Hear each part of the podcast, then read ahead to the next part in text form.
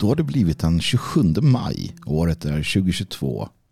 Det här är Magnus Härd. Avsnitt nummer 20. Så kom och sätt er kring härden så ska vi se vad som eh, finns att prata om idag.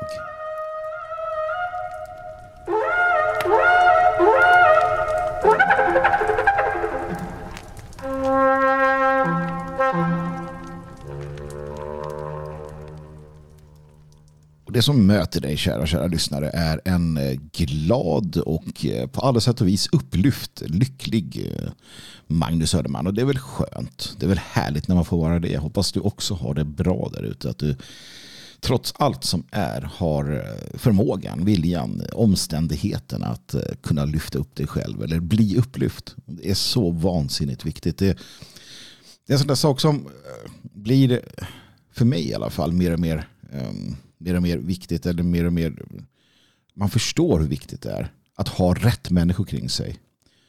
Framförallt så, framförallt så inser man det när man, när man har det.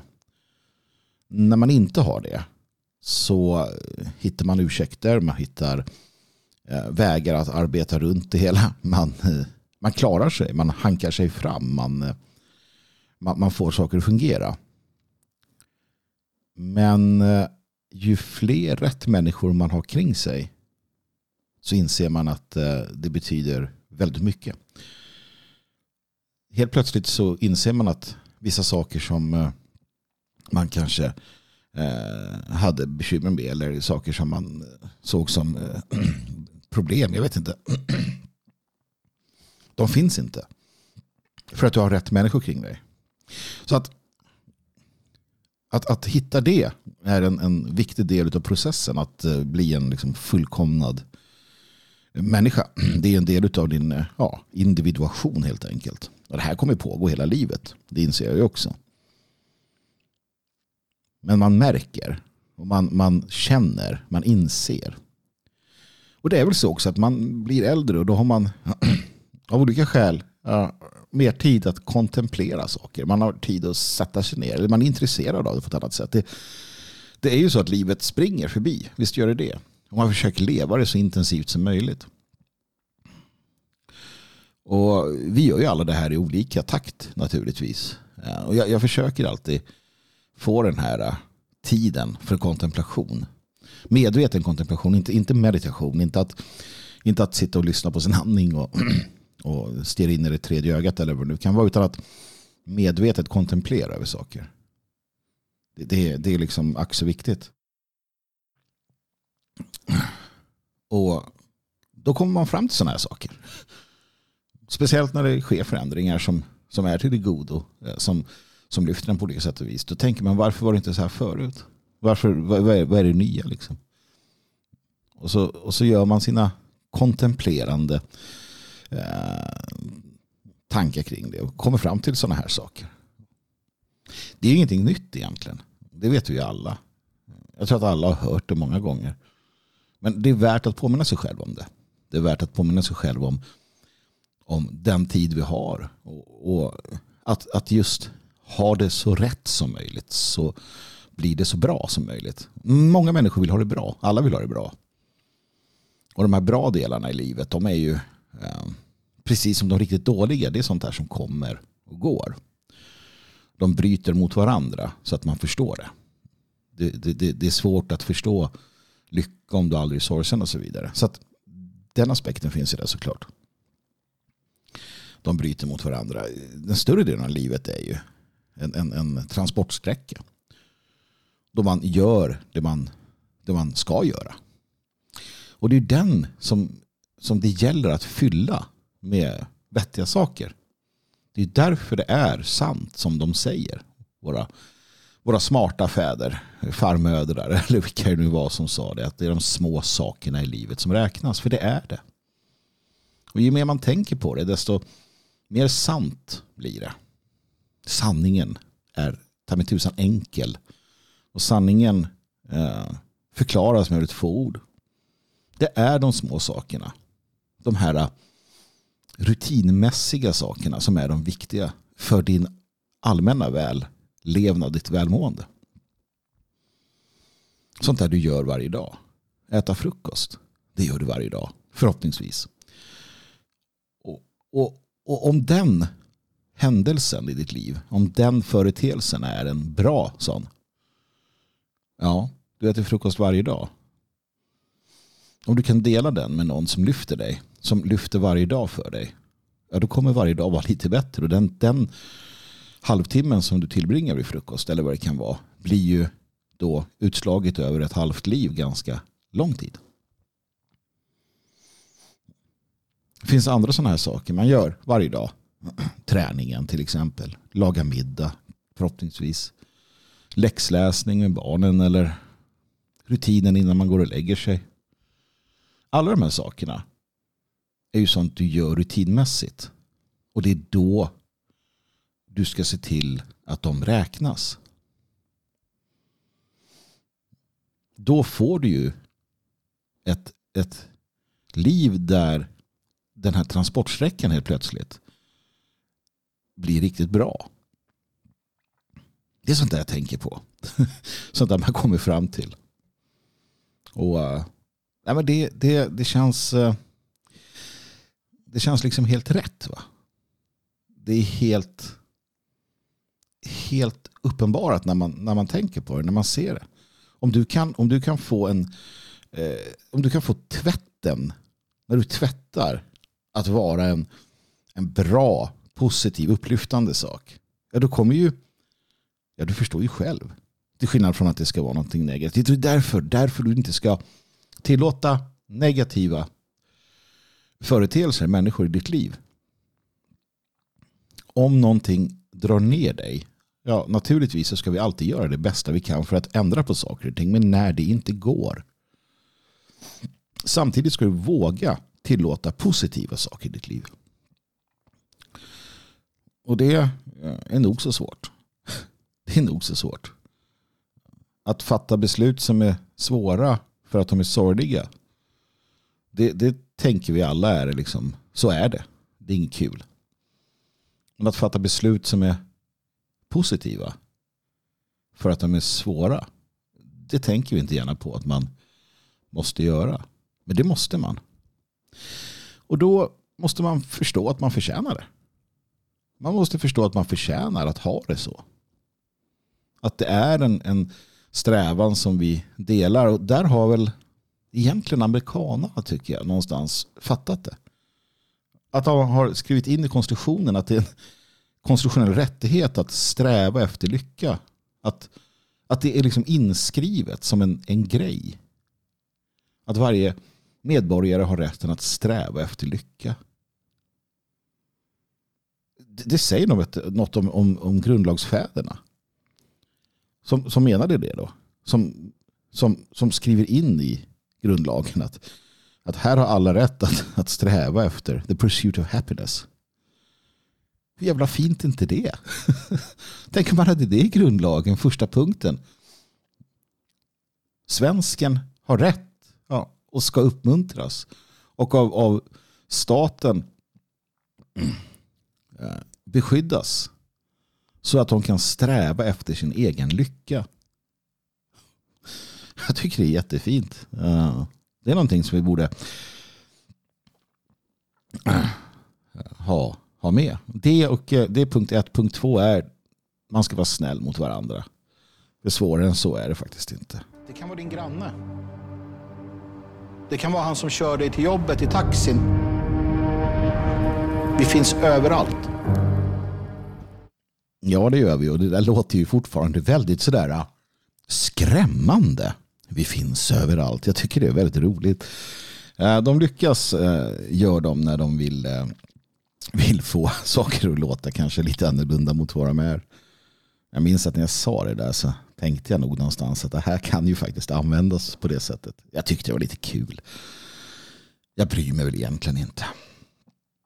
Däremot bryr jag mig om nyheten som kom igår. Alltså, jag ska gå och lägga mig precis. Jag var jätteglad när jag gick och la mig.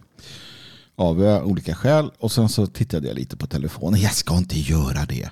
Mm, egentligen ska man lägga ut den ur rummet såklart. Det säger jag alltid till sonen. Men eh, ja, det är som det är. Så läste jag. Ray Liotta 67 år gammal död. Dog i sömnen och jag kände det att fan inte han också. Jag brukar kunna ta, ta det med jämnmod. Va? Eh, så barndomsidoler eller människor som man ja, uppskattade, filmstjärnor och liknande eh, som man lyssnade på som var aktiva när man var ung eller yngre. Att de dör. För det är sånt som händer. Det är svårt att göra något åt. Eh, men, men det är ändå tråkigt såklart. Och Ray Liotta, eh, maffiabröder, jag säger liksom, det behöver, man behöver inte säga mer. Han, han skulle ha gjort en enda film i sitt liv och liksom eh, tagit hem eh, allt. Jag ska inte säga att den liksom har präglat den på något sätt. Sådär, att, åh, eh, men, men eh, det är klart att den, precis som så många andra av den där tidens filmer, eh, gjorde någonting, skapade någonting, bidrog till någonting. Och det är en fantastisk, fantastisk skådespeleri, en, en stjärn, stjärnsmäckad, säger man det, film. Maffiabröder. Så går Ray Liotta och dör. Det är väl egentligen den filmen jag känner till honom från. Jag vet att han har spelat in andra filmer men jag minns inte vilka de är. men som sagt, ibland räcker det med en. Och i hans fall räcker det med en. Och 67 dog i sömnen. Det ska inte vara så. Det tycker jag är tråkigt. Det, det, det tycker jag är. Det tycker jag att ta i helt enkelt. Um, men i alla fall, vi, vi fick maffiabröder av honom. Men det blir att man blir ja, existentiellt tänkande när, när de eh, faller bort en efter en. Inte helt, eh, inte helt roligt. Och roligt, det är det sällan eh, på det sättet i vår samtid. Jag inledde med att förklara att vi måste själva. Och det är så, alltså, vi är ansvariga för vår egen lycka och välgång. Och i stor mån vår framgång. Vi är ansvariga. Vi kan lyfta oss ur äh, omständigheter. Om du är född fattig eller i socialgrupp C eller vad de nu heter. Så kan du lyfta dig av egen vilja. Det kan du göra. Det är svårt men du kan. Ja, om du kommer från ett eh, arbetarklasshem så kan du lyfta dig till akademiker om du vill. Om du har liksom um, i, i, dagens samhälle behöver du inte ens ha egentligen uh, några, någon, någon, någon liksom pre, predisposition för. Utan, utan det kan bara bli så för att man släpper in vad som helst. Förlåt, men det är sant.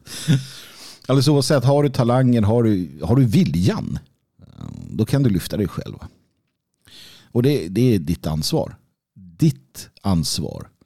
Ditt liv är ditt ansvar. Och du kan alltid påpeka, jag ska komma in på det senare, du kan alltid påpeka och och förklara att saker och ting är orättvisa och det är så. Och du, du har rätt. Men det är ditt ansvar. Du är din egen lyckas smed. Och det här måste man komma på när man blir äldre. Det här är något man inte förstår som ung. Utan, utan då är det gärna då är det gärna annat som, som präglar en. Men ju äldre man blir desto mer måste man förstå detta. Det är lite synd att det kommer i den ordningen för det hade varit bättre om det hade kommit i början så att man förstod det. För då hade man kunnat lägga en bättre grund för sig själv. Men det är därför man ska eh, lära sina barn detta och det är därför vi alla ska hjälpas åt med våra barn för att bygga en framtid för dem och ge dem eh, förståelsen för att de är sin egen lyckas med. Och därvidlag också samhället blir sin egen lyckas med. Folket blir sin egen lyckas med. Rasen blir sin egen lyckas med. Går en ras under, går ett folk under så är det deras eget fel. Som kollektiv. Det är inte varje enskild individs fel i, den, eh, i, den, i det kollektivet. Men det är deras eget fel. Den situation vi befinner oss i är vårt eget fel. Eh, och i allt väsentligt den situation du befinner dig i är upp till dig att eh, reda ut eller att ta itu med och att skapa bättre förutsättningar för dig själv. Om du vill. Du behöver ju inte det. Men gör du inte det, ja, man måste ta konsekvenserna av sina handlingar. Positiva som negativa. Och det är synd att man ofta fastnar på de negativa. Nåväl, det var inte det jag skulle prata om. Jag skulle prata om det faktum att eh, allt fler barn och unga söker psykvård. Det här har jag varit inne på så många gånger tidigare. Och eh, det gör lika ont i mig varje gång. Lika ont. För att det är det största sveket från vuxenvärlden. Det är när man inte kan skydda barnen.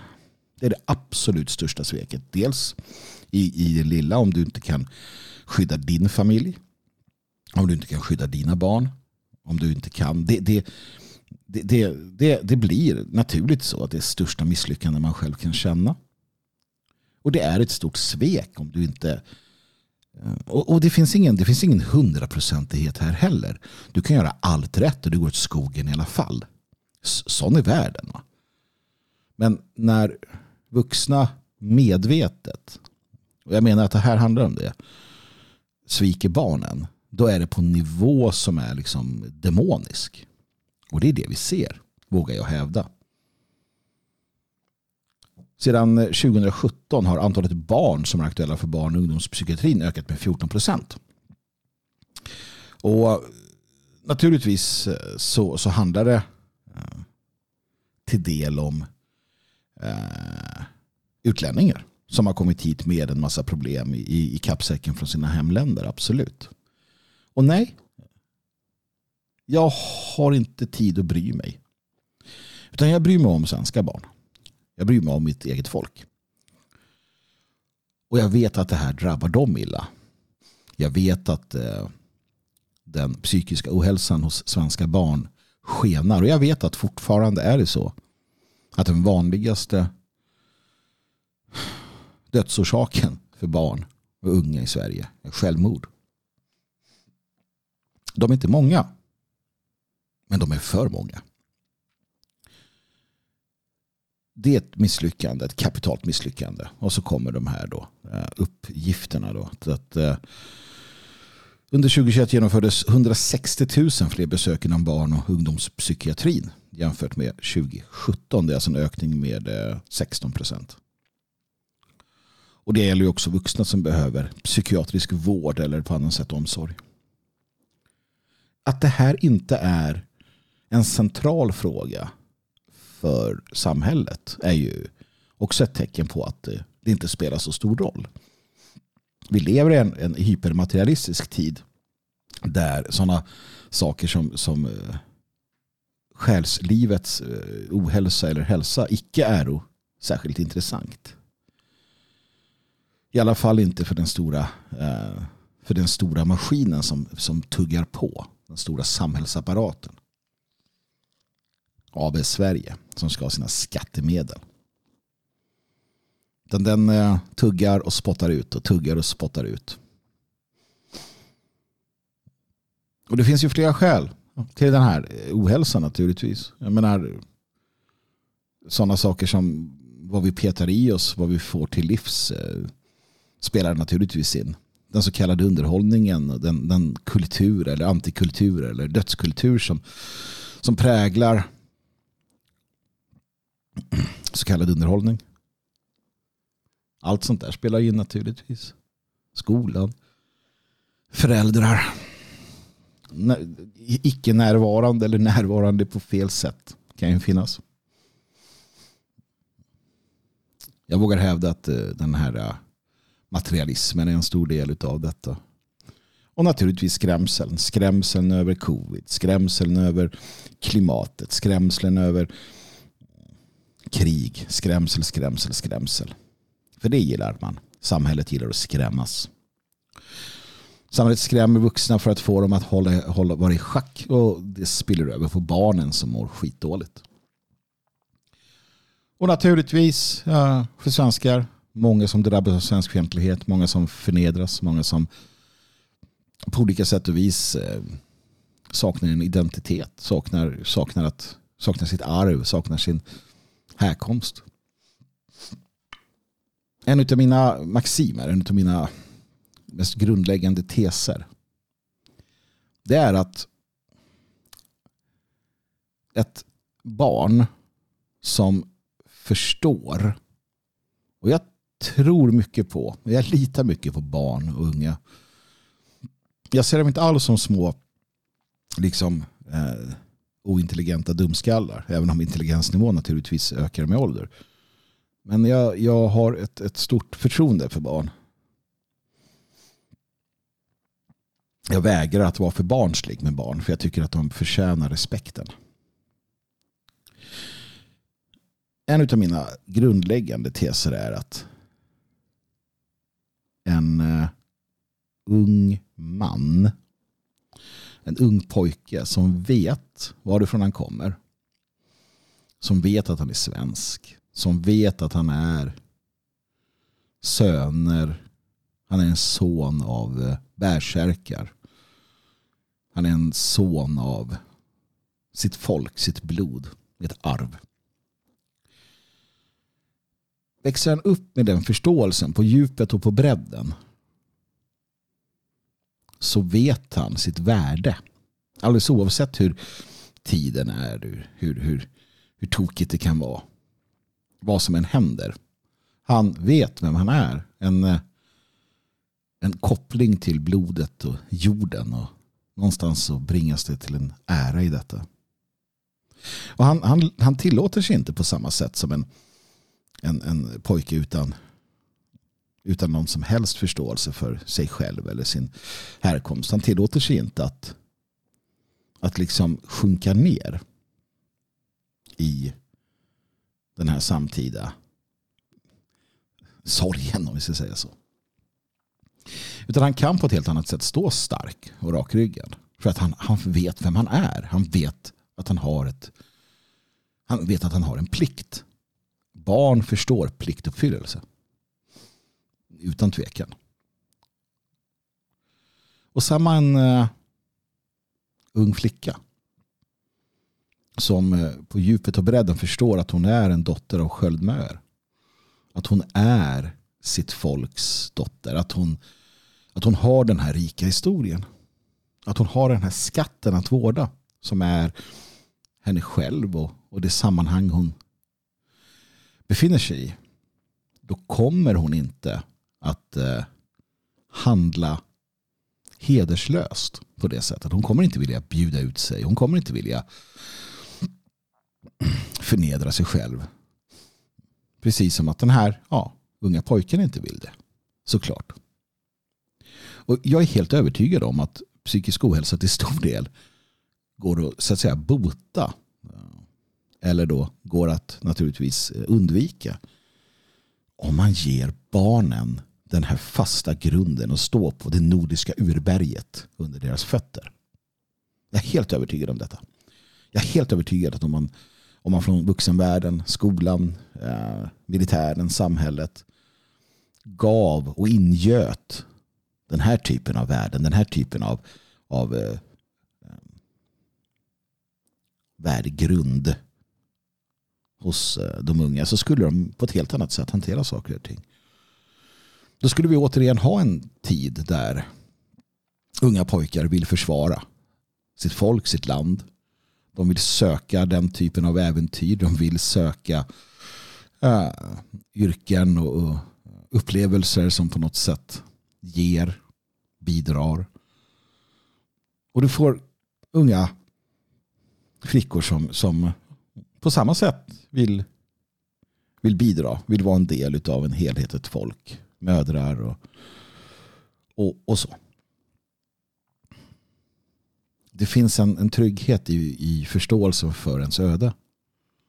Även om det inte är eh, kanske helt, helt fastlagt så, så, så driver det åt ett visst håll.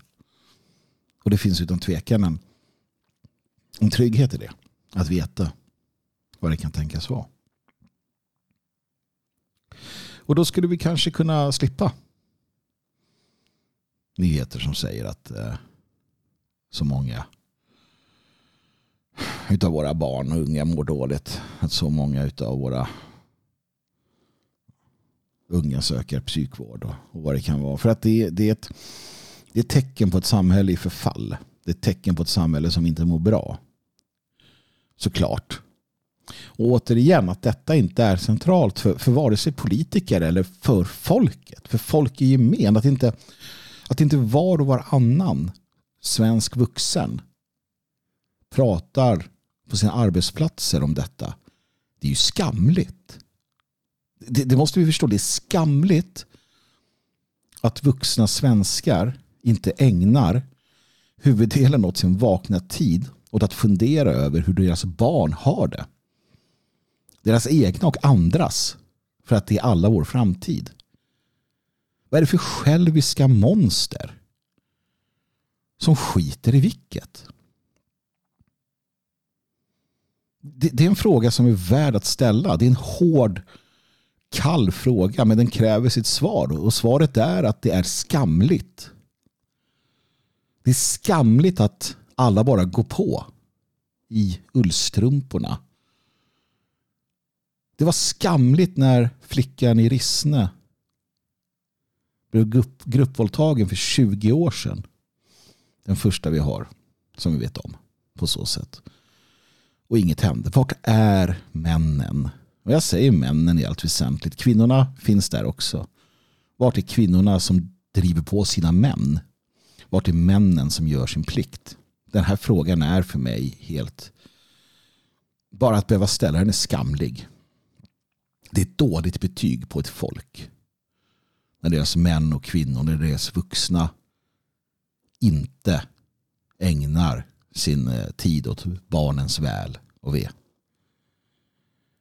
Räckte det inte med de första majblommeförsäljarna som blev rånade? Hur kunde det bara passera förbi? Det är här desperationen kommer in någonstans. Det är här frustrationen kommer in. Det här ilskan börjar bubbla inom mig. Man vill skrika, man vill grina, man vill, man vill bara... Jag förstår det inte. Jag förstår inte att man bara kan låta det passera för det är inte så att man inte vet det. Det är skamligt och, och, och det bådar liksom inte gott för framtiden. Men jag vet att det finns platser där det inte är så. Jag vet att det finns platser där mannaförbunden håller ett vakande öga på omgivningen. Och jag vet att här där jag finns, där jag bor, i Elgarås så tar vi hand om varandra. Här är barnens framtid det centrala för oss. Det är det. Och i det fria Sverige så är barnens framtid det centrala för oss. Och jag vet att du som lyssnar, för dig är det så. Så känn min vrede och känn min frustration och gör den till din egen. Och fråga på jobbet. Fråga i de sociala sammanhang du befinner dig. Varför i helvete bryr ni er inte om våra svenska barn? Hur kan ni låta detta fortgå? Vart är er heder? Vart är er ära? Ställ de frågorna till de som är tysta. Ställ de frågorna till de som inte bryr sig. De som sätter sitt eget, sin egen lustfyllhet framför detta. Istället för att tjäna, istället för att göra sin plikt och istället för att bry sig. Jag, eh, jag vet att det, det, finns en, det finns en väg bortom detta. Och jag vet att vi är många som som just sätter barnens väl och ve folkets väl och ve framför allt annat. Det gör vi rätt i. Och vi måste göra det öppet och ärligt så att fler känner och inser att eh, de är ute på hal is, svag is och att de måste rätta in sig i ledet så att vi återigen blir en nation där barnen, våra barn är starka, fulla med kärlek och fulla med förståelse för vilka de är, varifrån de kommer och vart de är på väg. För då har vi en, en ljus framtid.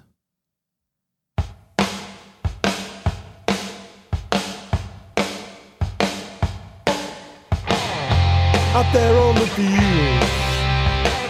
Where the battles are fought.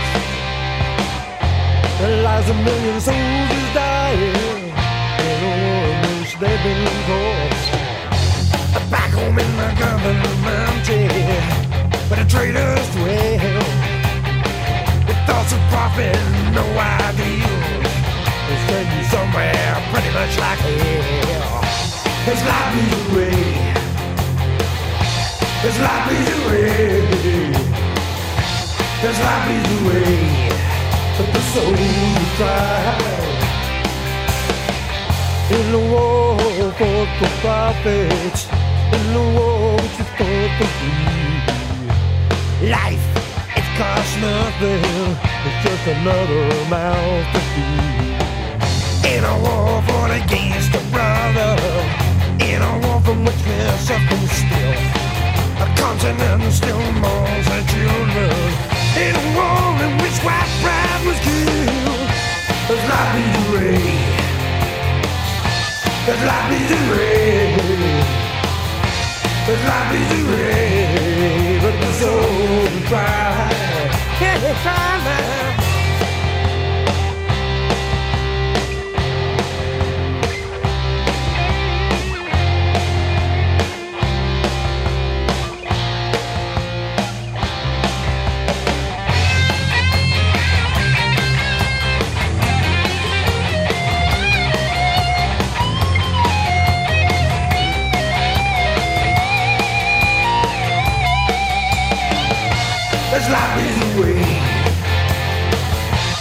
There's life is away. There's life is away. The soul cry. There's life is away. There's life is away. There's life is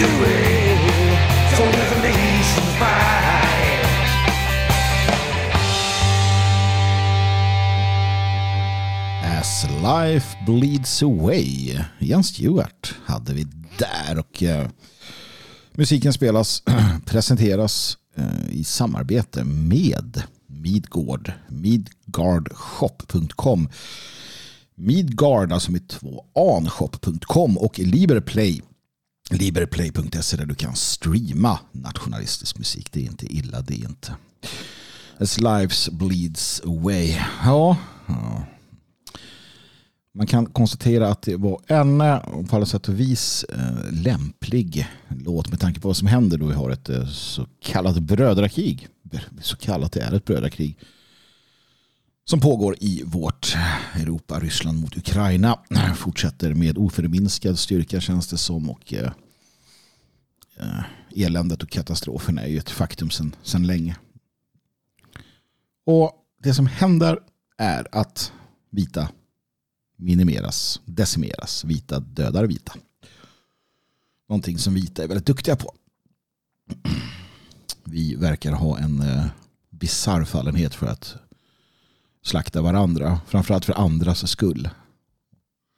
Två världskrig lyckades med den bedriften. Och vi håller på då nu också. Köttkvarnarna maler Europas köttkvarnar som de har gjort så många gånger förr. Och vet ni vad som kommer att hända? Det ska jag berätta för er. Efter att kriget är över, för det är det till sist, förr eller senare tar det slut. Och man har decimerat den ukrainska befolkningen. Sett till att deras söner har hamnat i jorden. Ja, då måste man importera. Importera människor. Oj, säger man. Titta här på befolkningsutvecklingen. Det var inte bra. Det har Försvunnit åtskilliga tiotusentals med män. Mm, ska vi ha någon framtid här så måste vi importera. Precis som i Europa. Precis som i Europa där vi måste importera människor för att vi inte föder barn. Har FN konstaterat och politiker. Ska vi klara pensionerna? Ska vi klara pensionerna framöver? De här jävla asen som har eh, sett till att det blir så här. De förtjänar inga pensioner. Så, då var det sagt också. Ska vi klara pensionerna? Varför ska människor som har gjort allt de kan för att förstöra sitt land och röstat på folkförrädare. Vad ska de ha pensioner till? Den där bitterheten. Va? Först ägnar vi ett, en livstid åt att eh, attackera nationen, att vara progressiva, att eh, applådera sig själva och uppfylla sig själva och bränn bhn och hata Gud och allt det kan vara. Sen när det är klart, pensionerna. Jag ska ha pensionen. Den som viker ett steg tar avsked från oss, det är lagen, gör sen som du vill. I det fria Sverige så slipper jag i alla fall med dem. Där är vi som har valt väg. Ja. Köttkvarnarna maler. Det är det som är problemet. Innan första andra världskriget så såg det ganska bra ut för vår, vår ras. Vi var säkra på vår jord. Inte så mycket därefter. Och idag ser det riktigt illa ut. Riktigt illa ut när vi tittar på andelen vita kvinnor i åldern att de kan föda barn eller yngre. Egentligen den enda befolkningskategori som räknas utifrån en demografisk synvinkel. Där ligger vi pyrt till. Det väntar några tuffa århundraden. Det gör det. Och det gäller att man har, som jag sa inledningsvis, den här inte bara århundraden, alltså det väntar ganska tuffa tider framöver. Och, och, och återigen, jag vänder mig till dig, kära lyssnare. Vad har du för skydd? Vad har du kring dig? Vem har du bredvid dig? Vem tar din rygg där du befinner dig? Vem finns för dig? Att vara ensam är inte att vara stark. Att vara ensam är att vara ensam.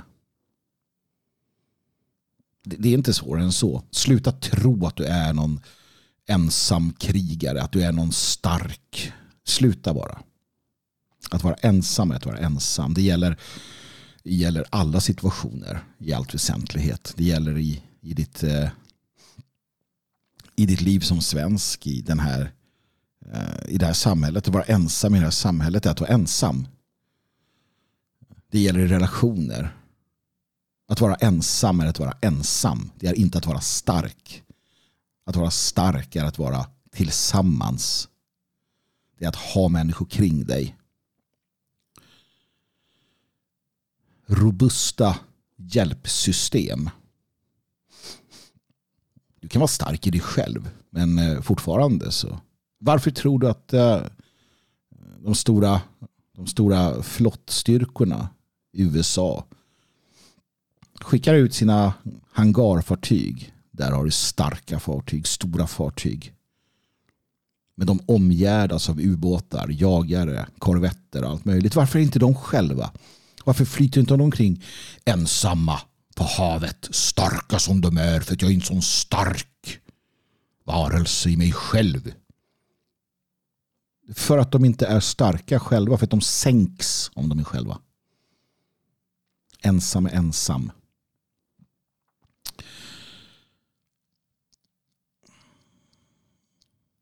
Så vad har du för robusta system kring dig? Vilka människor har du och tyder till? Eller sitter du där ensam och på något sätt eh, håller den ensamheten i, i någon form av heder och ära av outgrundliga skäl? Sluta med det. Sluta med det.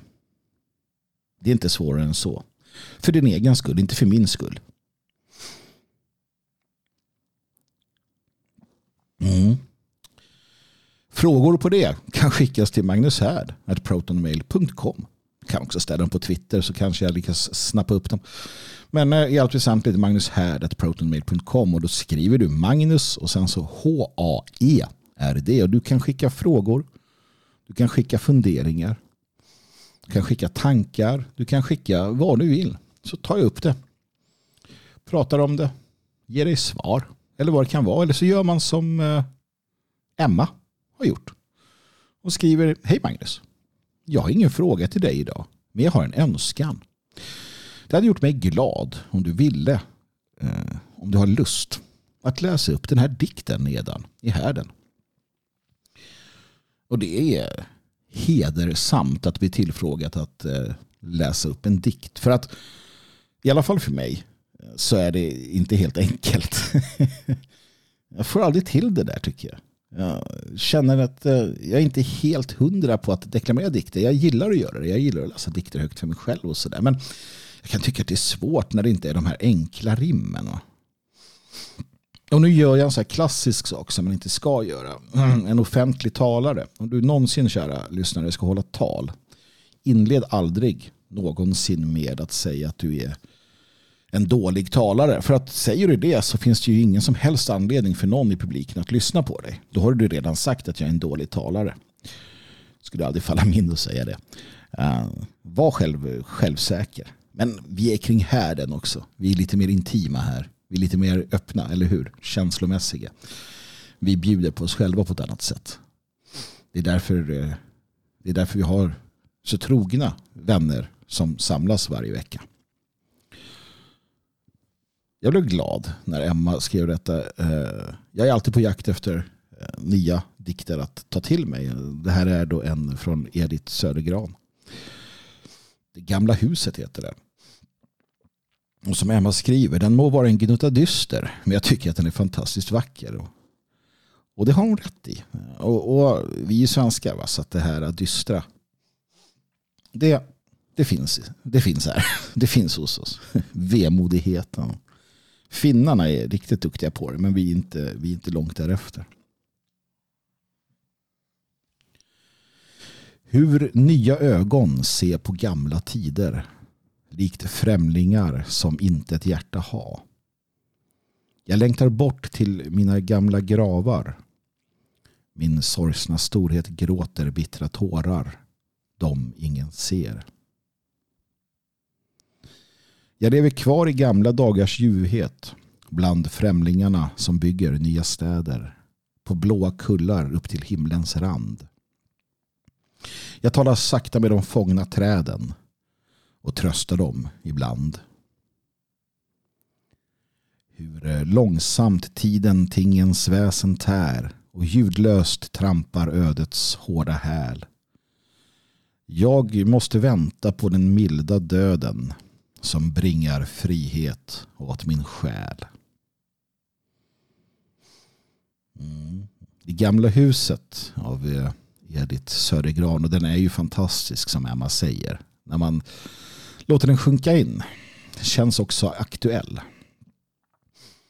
Jag lever kvar i gamla dagars ljuvhet bland främlingar som bygger nya städer. På blåa kullar upp till himlens rand. Jag får en känsla av Babylon. Jag får en känsla av Babels torn. Städerna som reser sig och man, man befinner sig där. Och, ja, absolut. Jag, jag, har inget, jag har inget problem med städer. Det har jag inte. Jag har problem med arkitekturen och jag har problem med, med hur de alltid förfaller. Hur det alltid skapas gettoisering och liknande. Men det handlar mer om ekonomiska system och människor än om arkitekturen. Det finns någonting med städer också. Men, men, men visst, jag identifierar mig definitivt med det här. För min del så är det ju högst teoretiskt att leva i gamla dagars ljuvhet dock.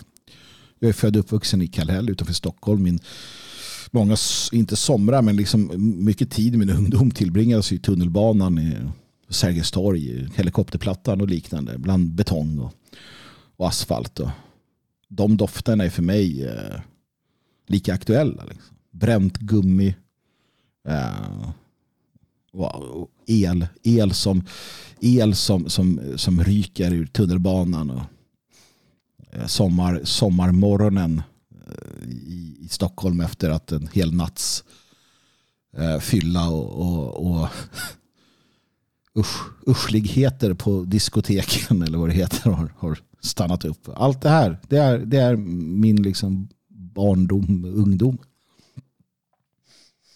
Så att jag har inte den här eh, uh, urbaniseringsupplevelsen. Eh,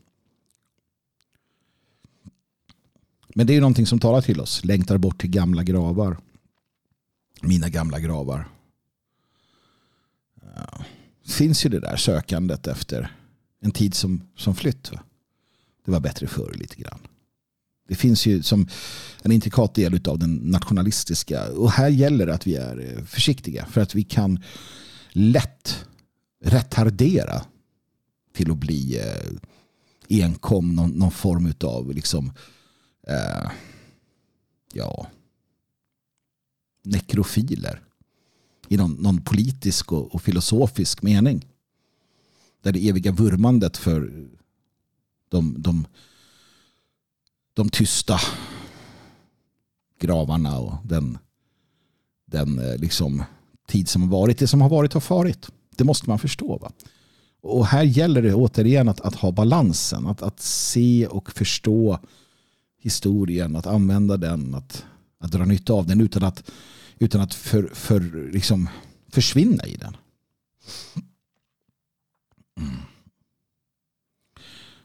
Och Södergran avslutar ju då väldigt, eh, väldigt dystert. Jag måste vänta på den milda döden som bringar frihet åt min själ. Men det finns en, en djup sanning i detta menar jag. Jag, jag, är, jag är helt överens med Edith Södergran om att själen befrias i, i dödsögonblicket. Och, och fortsätter. Eh, fortsätter sin, eh, sin färd. Det finns ingen tvekan ja, om, om detta. Det är det enda som, som i min värld är rimligt, logiskt ehm, och så. Och, och i, i, i viss mån väntar vi alla på den milda döden. Jag är glad över att hon använder den milda också så att vi inte vi, ska inte, vi, ska, vi måste sluta liksom fortsätta eh, reproducera de här de här eh, svarta prästernas eh, skrämsel. Den, den, den duger inte mycket till. Det har aldrig varit meningen. Vi ska inte göra gott för att vi är rädda för döden. Vi ska inte göra gott för att vi är rädda för helvetet. Vi ska göra gott för att vi är goda människor. Vi är goterna. Got.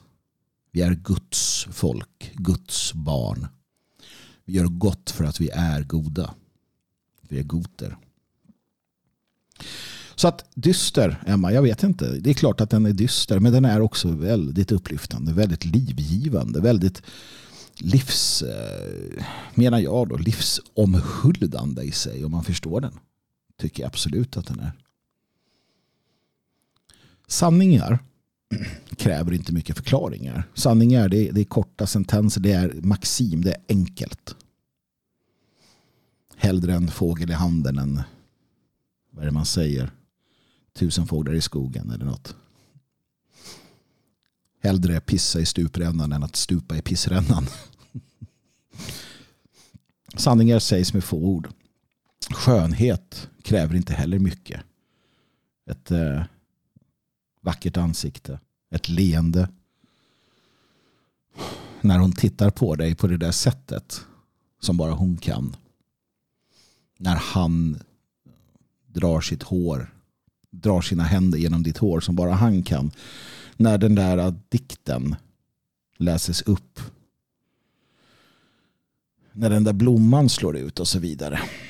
Det krävs inte mycket och, och, och det är av Godhari skapat så. Det är av Gud välsignat. För att vi ska kunna ta till oss detta. För det är det som bär oss framåt. Och det är därför jag gillar dikter. För att de är oftast då slagfärdigt korta och skönheten destillerad. Det är väl jättetrevligt med långa böcker om spännande saker men skönheten den, den hittar du såväl textuellt som på andra sätt i de här små ögonblicken som Edith Södergrans dikt. Det är därför dikt ska läsas. Det är därför det är en, en ständigt aktuell eh, skriftform och jag önskar verkligen att jag kunde behärska den. Jag har fuskat med diktskrivning men jag tycker aldrig jag får till det. Och det är få förunnat att, eh, att få läsa det jag skriver innan jag slänger det. Det är typ ingen som får göra det hittills. Men jag har någon sån där dröm om att, och vem har inte det och varför inte? För din egen skull. Dikta på för Guds skull. Faktiskt, på riktigt. För Guds skull. För Guds skull kan du dikta på. Och sprida den där skönheten.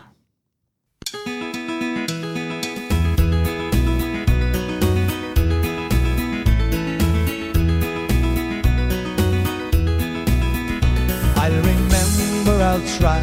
It was nearly July as we walked down the road. I remember the year.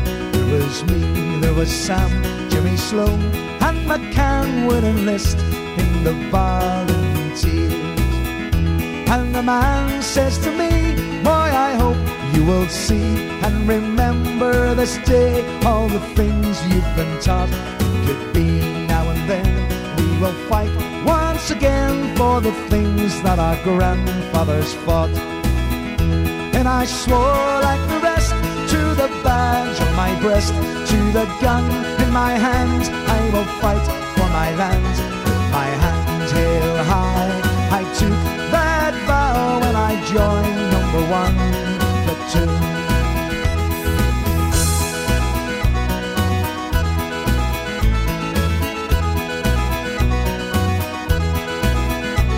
And deep down inside, my heart fills with pride. I remember the men who have fought through the years. I could name quite a few, but to me and to you, they were all still volunteers.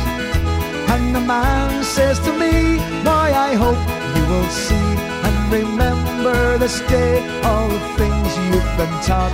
It could be now and then, but we will strike once again for the things that our grandfathers fought. And I swore like the rest to the badge on my breast, to the gun in my hands. I will fight for my land with my hands held high. I took that vow and I joined number one platoon.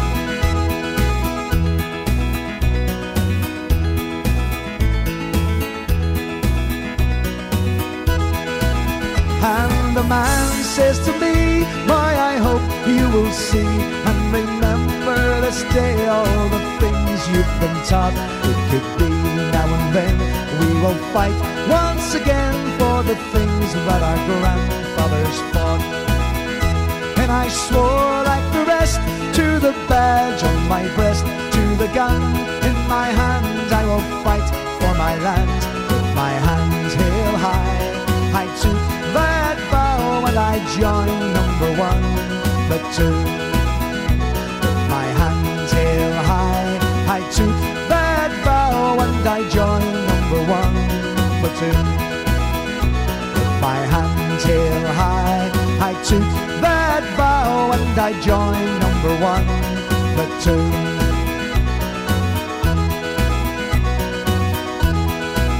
And I joined number one platoon.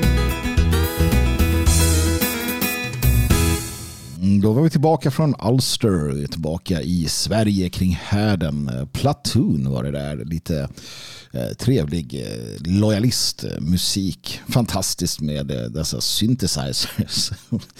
Man brukar säga, och det är något som lojalisterna också säger, pratade med en här för, för, för länge sedan.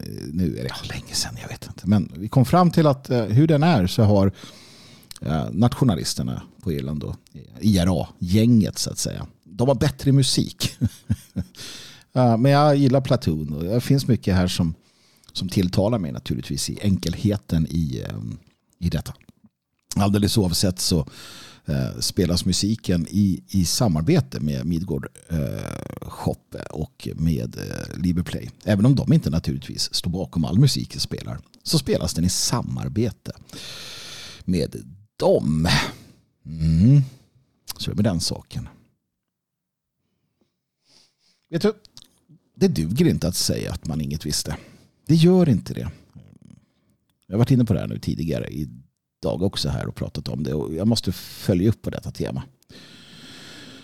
Det duger inget att säga att man inget visste. Visst, alltså, pratar vi individnivå så är det en sak. Men som folkkollektiv. En eh, lyssnare Eh, gjorde mig uppmärksam på en av mina favorittextuella eh, stycken som, som jag har och det är Gustav Vasas eh, avskedstal till riksdagen eller rikets ständer eller vad man säger. Ehm, och han, han,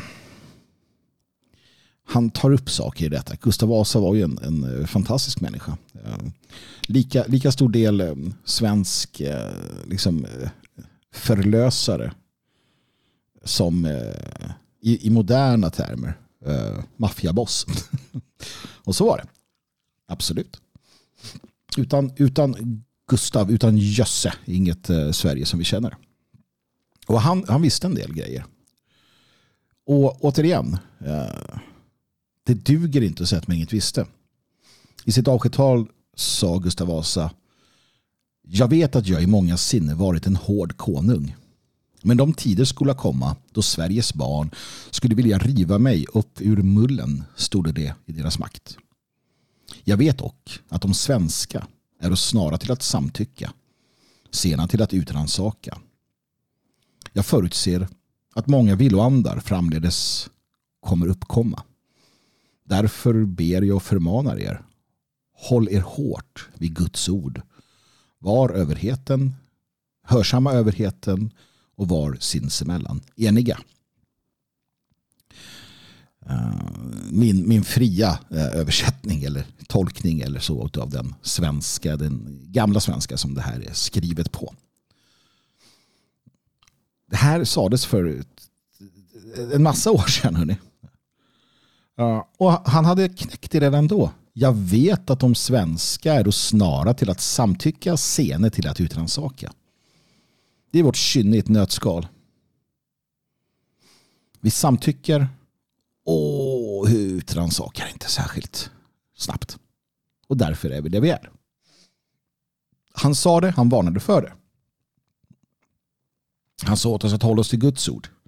Han sa åt oss att vara och här kommer ett problem in. Och det här är också en del av eh, vårt problem som, som ras. Att vi är överheten så trogen. Eh, alltså utifrån Gustav Vasas synsätt så var ju överheten den som ville väl.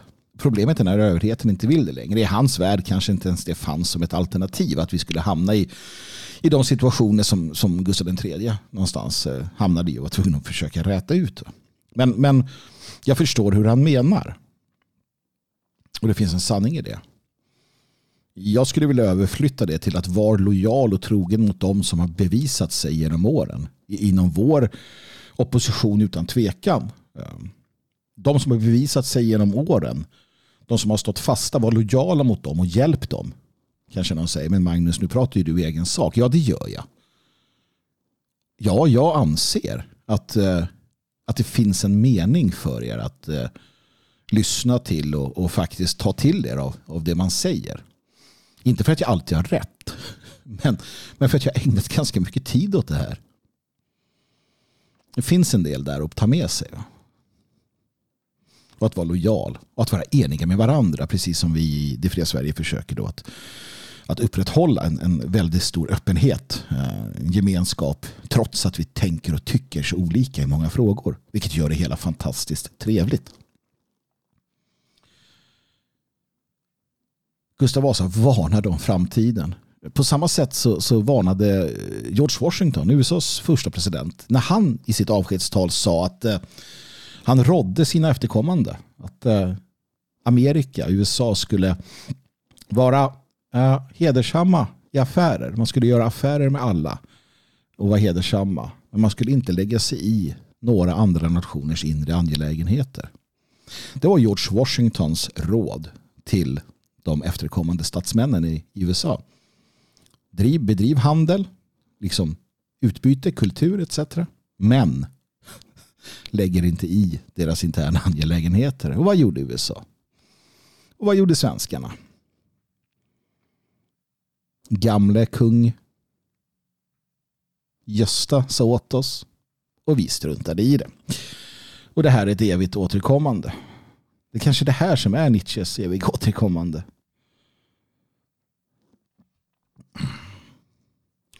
För att för att det är väldigt tydligt historiskt sett. För den som studerar kultur, historia, religion så, så är det liksom inga nyheter. Det är inga nyheter. Och, och jag vill återigen, jag har gjort det förut. Men jag får nya lyssnare naturligtvis. Och jag vill gärna påminna er andra om, om detta. Om hur, hur mycket vishet som, som finns bland de gamla dammiga pergamentrullarna. Och hur mycket som kan skulle kunna rädda oss från elände. Låt mig ta Gotharis ord i den femte Moseboken, 28 kapitlet. Jag bryr mig inte om eh, vilka preferenser ni har gällande detta. Förstår ni inte, äh, förstår ni inte hur de ariska religionerna hänger samman så är inte det min huvudverk. Förstår ni det så har ni tagit många steg mot en, en upplysning. I femte Mosebok kapitel 28 så, så talar Godhari till sitt folk. Han eh, talar om viktiga saker som bör hörsammas. Han säger om du lyssnar till eh, Herren din Guds röst genom att noggrant följa alla hans bud som jag idag ger dig så ska Herren din Gud upphöja dig över alla andra folk på jorden. Och alla dessa välsignelser kommer över dig och nå fram till dig när du lyssnar till Herren din Guds röst. Bara en, en passus här då. att höjas upp över alla andra på jorden. Det är den, den ariska rasens eh, öde som trädgårdsmästare. Att vara de som är denna planets um, ja, omhändertagare, upprätthållare av den gudomliga ordningen. Det är, en, det, det, är en, det, är en, det är ett uppdrag som är givet oss. Det är vår, vårt öde. Och det finns råd kring hur vi ska klara av detta. Vi går vidare. Om, alltså säger han, om, om du gör om du följer de naturliga gudagivna lagarna, för det är det det handlar om, de naturliga gudagivna lagarna. Så, citat, när dina fiender reser sig upp mot dig skall Herren låta dem bli slagna inför dig. På en väg skall de dra ut mot dig, men på sju vägar skall de fly för dig. Herren ska befalla sin välsignelse att vara med dig i dina förråd och i allt vad du företar dig. Han ska välsigna dig i det land som Herren din Gud ger dig. Herren ska upphöja dig till ett heligt folk åt sig, så som han med ed har lovat dig, om du håller Herren din Guds bud och vandrar på hans vägar.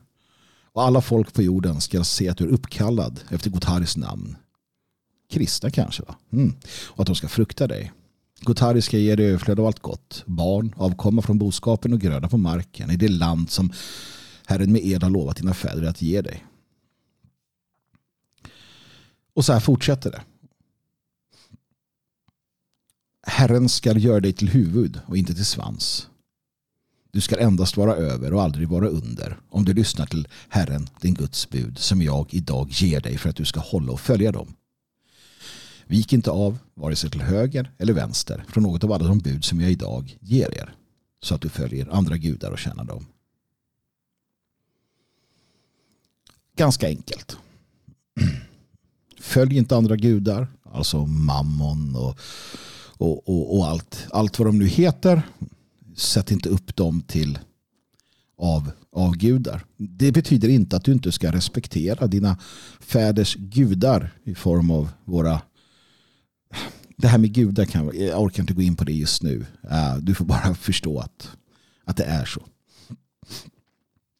Uh, väldigt enkelt. Lyd Gotari. Lyd de naturliga lagarna. Gör din plikt. Det kommer gå bra. Och det är inte magi över detta när, när det talas om Herrens välsignelse. Det är inte att Herren sitter och välsignar dig med eh, liksom några osynliga... Det handlar om att du gör och lever enligt den, den gudomliga lagen som styr vår, vår tillvaro. Och gör du det så blir det bra. Per automatik. Men säger ju då fadern också att det finns ett men.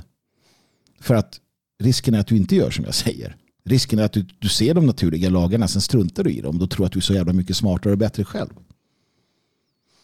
Och då så läser vi vidare. Och det här är skrivet för ganska många år sedan. Eller hur? De här orden som kommer till oss.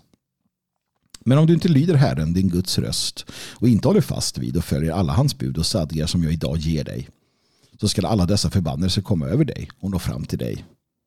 Och då ska vi se, kära lyssnare, vilka förbannelser som kommer över ett folk som inte följer de gudomliga lagarna.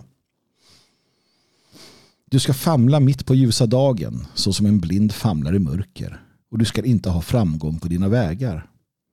Du ska bli förtryckt och plundrad i alla dina dagar utan att någon räddar dig. Du ska trolova dig med en kvinna men en annan man ska ligga med henne. Du ska bygga ett hus men inte få bo i det.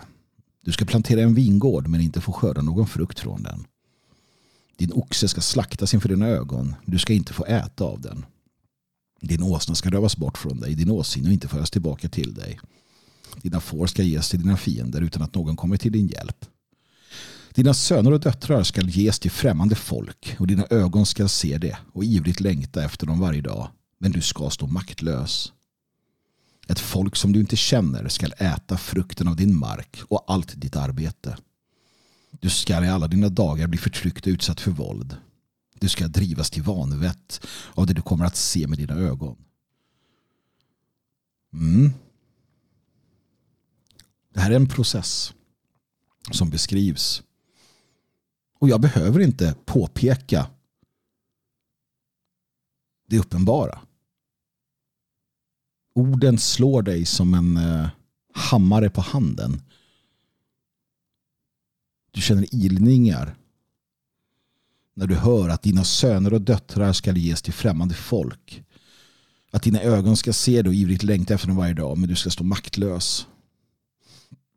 Hur vi famlar mitt på ljusa dagen, famlar bland eh, perversioner och, och, och villoläror. Hur du bygger ett hus. Hur du betalar och betalar och betalar. Och det utnyttjas och kommer inte dig till gagn. Ditt folk och dina barn får stå tillbaka för att det ges till främmande folk som du inte känner. Vidare. Herren ska sända över dig ett folk från fjärran, från jordens ände, likt örnen i sin flykt. Ett folk vars språk du inte förstår. Ett folk med bister uppsyn som inte tar hänsyn till de gamla och inte visar förbarmande med de unga. Det folket ska äta upp frukten av din boskap och frukten av din mark till dess du utrotas. Ty de ska inte lämna kvar åt dig vare sig säd, vin eller olja. Inte din nötboskaps kalvar eller lammen i din jord till dess de har gjort slut på dig. De ska angripa dig i alla dina städer till dess att dina höga och befästa murar som du förtröstar på faller i hela ditt land. Ja, de ska angripa dig i alla dina städer över hela ditt land. Det land som Herren din Gud har gett dig. Istället för att du, vi, är huvudet och de svansen så är de huvudet och vi svansen. Och det är där vi befinner oss idag. Är det så svårt att se detta? Du kämpar och jobbar och strävar och betalar. Men pengarna går någon annanstans. Och det här blir bara mer och mer och mer och värre och värre och värre ju längre tiden går. De främmande folken med sina gudar slår upp sina tempel på din bekostnad. Du betalar för det. Du ger bort, tvingas ge bort din mark för att de ska slå upp sina främmande tinnar och torn. Främlingen som bor inom vårt land rånar, våldtar, kräver. Och vi gör ingenting. Makten som Gustav Vasa pratade om. Många villoandar kommer komma. De gör det. När ett folk slutar bry sig om de naturliga lagarna så kommer villoandarna. Ett folk som håller fast vid de naturliga lagarna som är Guds lagar. Ja, de blir inte lurade. De blir inte bedragna. För att de håller fast vid det rätta, det enkla. I de här eh, sorgliga citaten så finns ju också en räddning. Det förstår ni, hoppas jag. Det enda man behöver göra det är att lyda lagen. De järnhårda naturlagarna. Om du lyder dem så kommer det gå dig väl. Återigen, det här är inte ett magiskt ett magiskt projekt. Det, det, det är klart att, att bön, bön, kontemplation och allt sånt där, det är klart att det finns, finns något där. Men det, det är inte avhängigt. Det handlar mer om dig själv. Det avhängiga är att lyda de gudomliga lagarna.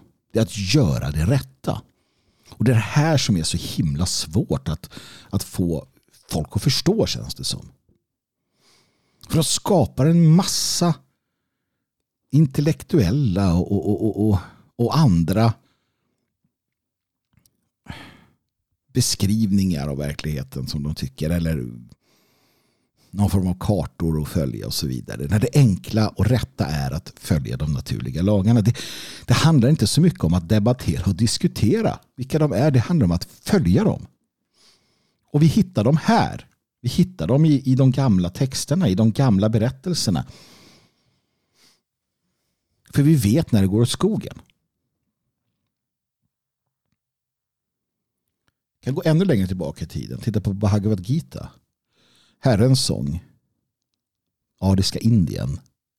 Nu, nu är det länge sedan. Hörrni. Nu är det nästan närmare till Atlantis än till vår tid.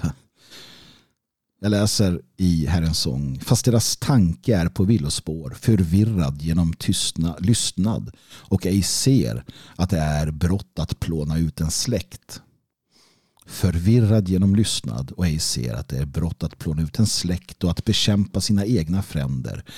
Säg borde vi icke försaka synden, o du som fäller härar. Vi som inser hur mycket ont som föds av ätters död med varje ett som slocknar dör en dharma, en helig ätte hävd från urtids dar. Och därigenom vållas laglöshet och dennas välde ledas, av denna väldes ledas kvinnorna. Till synd och brott och kasterna förblandas så föras ätterna och deras bane ut i fördärvet. Ättefäderna beröva sina ris och dryckesoffer och alla kasters, alla ätters seder som hållits heliga sedan urtids star fördärvas dö och fall ut i glömska. Det sägs ju att i en ed, ädel ett vars dharma glömmes lider hela ätten en avgrundskval av ättlingarnas skam. Ve mig, till vilken synd vi dragit ut. Av lust till herravälde strävar vi att plåna ut vår egen släkt från jorden. För mig blir det en så tydlig eh, uppspjälkning här. Den materiella, materiella behovet av makt och rikedom som ska tillskansas. Man är beredd att sälja ut. Man är beredd att överge som, som eh, dessa avskum i Davos som befinner sig på eller befann sig på World Economic Forum eller andra G20 hit och dit och världsledarna som är supramaterialister. De eh, struntar i allt ont som föds av ätterstöd. Förvirrad genom lystnad. De plånar ut släkter förvirrade av lystnad. Och med varje ett som slocknar dör en dharma, en helig ättehävd från utidsdar. Och när detta sker, när detta sker så, så vållas laglöshet. Kvinnor och män leds till synd och brott, kasterna förblandas. Där är vi. Där är vi. Och, och det duger inte att säga att vi inte blev varnade.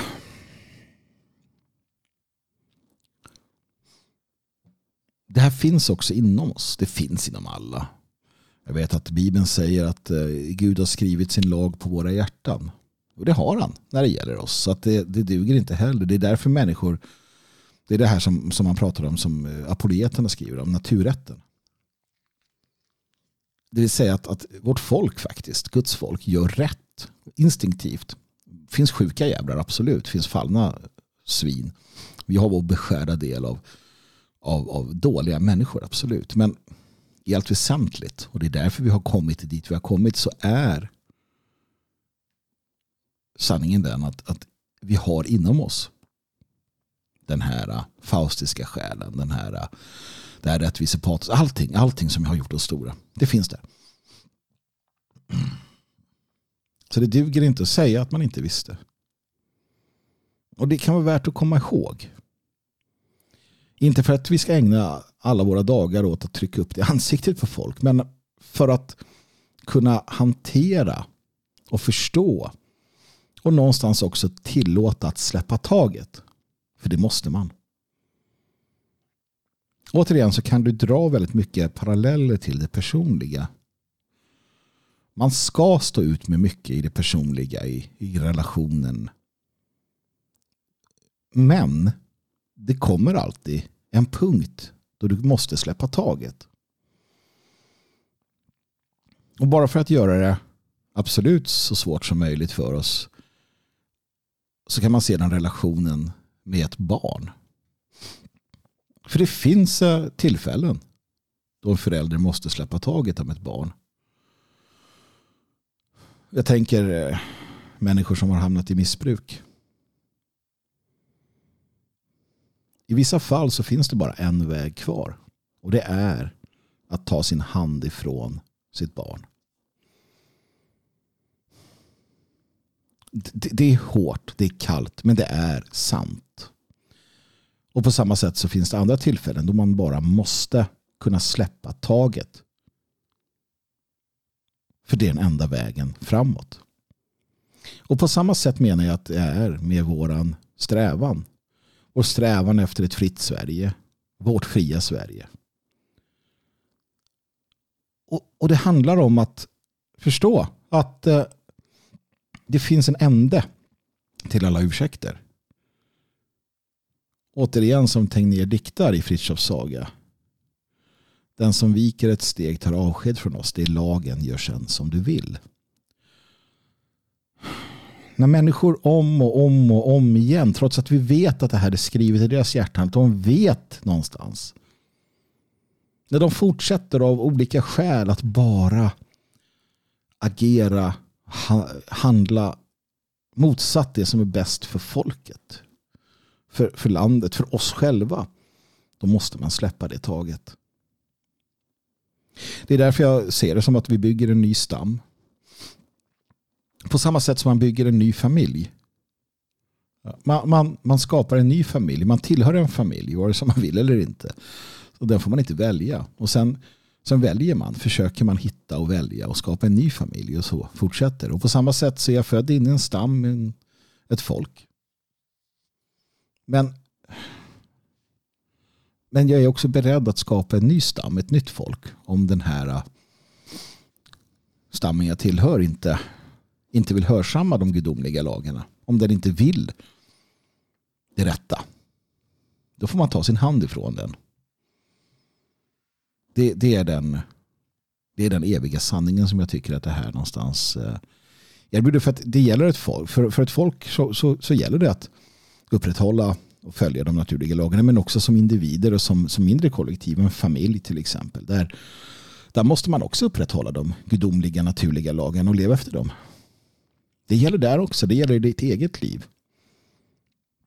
Och det gäller som, som organisation eller det gäller som sammanslutning och så vidare.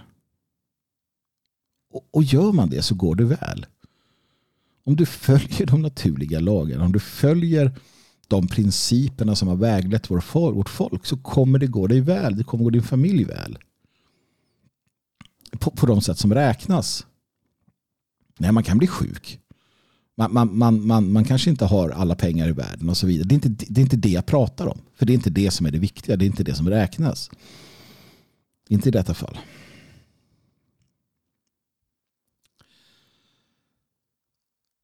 Nåväl, jag hoppas att ni har fått ut någonting vettigt av denna härd, denna dag.